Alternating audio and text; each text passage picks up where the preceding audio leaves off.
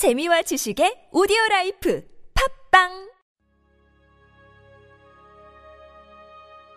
주님은 나의 최고봉, 교만과 완고함을 버리십시오. 마태복음 18장 3절 말씀. 너희가 돌이켜 어린아이들과 같이 되지 아니하면 결단코 천국에 들어가지 못하리라. 주님의 이 말씀은 처음 거듭날 때에도 해당되는 진리이지만 우리의 인생 가운데서도 계속 적용되어야 하는 진리입니다. 곧 우리는 어린아이와 같이 언제나 하나님을 의지해야 합니다. 만일 하나님 대신에 자신을 의지하면 우리는 하나님께서 책임을 추궁하실 만한 문제들을 일으킬 것입니다. 하나님의 섭리에 의해 우리 몸이 새로운 조건에 접하게 되면 우리는 우리의 자연적인 삶이 성령의 명령에 순종하는지를 주시해야 합니다. 한번 그렇게 했다고 해서 계속 그렇게 할 것이라는 보장이 없기 때문입니다.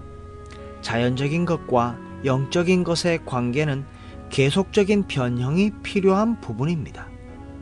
이것이 우리가 목표로 삼아야 하는 한 가지입니다. 우리가 처한 모든 상황 가운데서 성령은 전혀 변함이 없습니다. 주님의 구원도 전혀 변함이 없습니다. 그러나 우리는 새 사람을 입어야 합니다.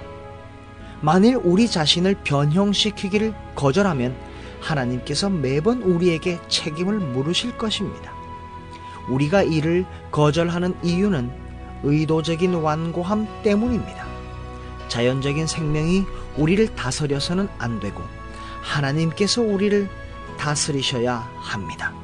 영적인 삶의 장애는 우리가 계속적으로 변화되지 않는 점에 있습니다. 하나님의 보호좌를 향해 침을 뱉는 우리의 교만과 완고함이 절대 안 돼 라고 하며 변화를 가로막고 있습니다.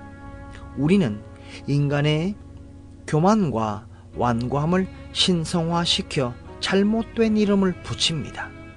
하나님께서 인간의 완고함을 결점으로 보실 때 우리는 그 완고함을 힘이라고 부릅니다. 우리 인생 가운데는 아직 하나님께 순복하지 않은 부분들이 잔뜩 남아 있습니다. 이 부분들은 오직 계속적인 변화에 의해서만 순복될 수 있습니다.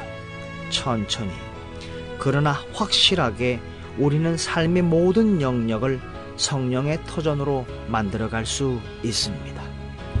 교만과 완고함을 버리십시오.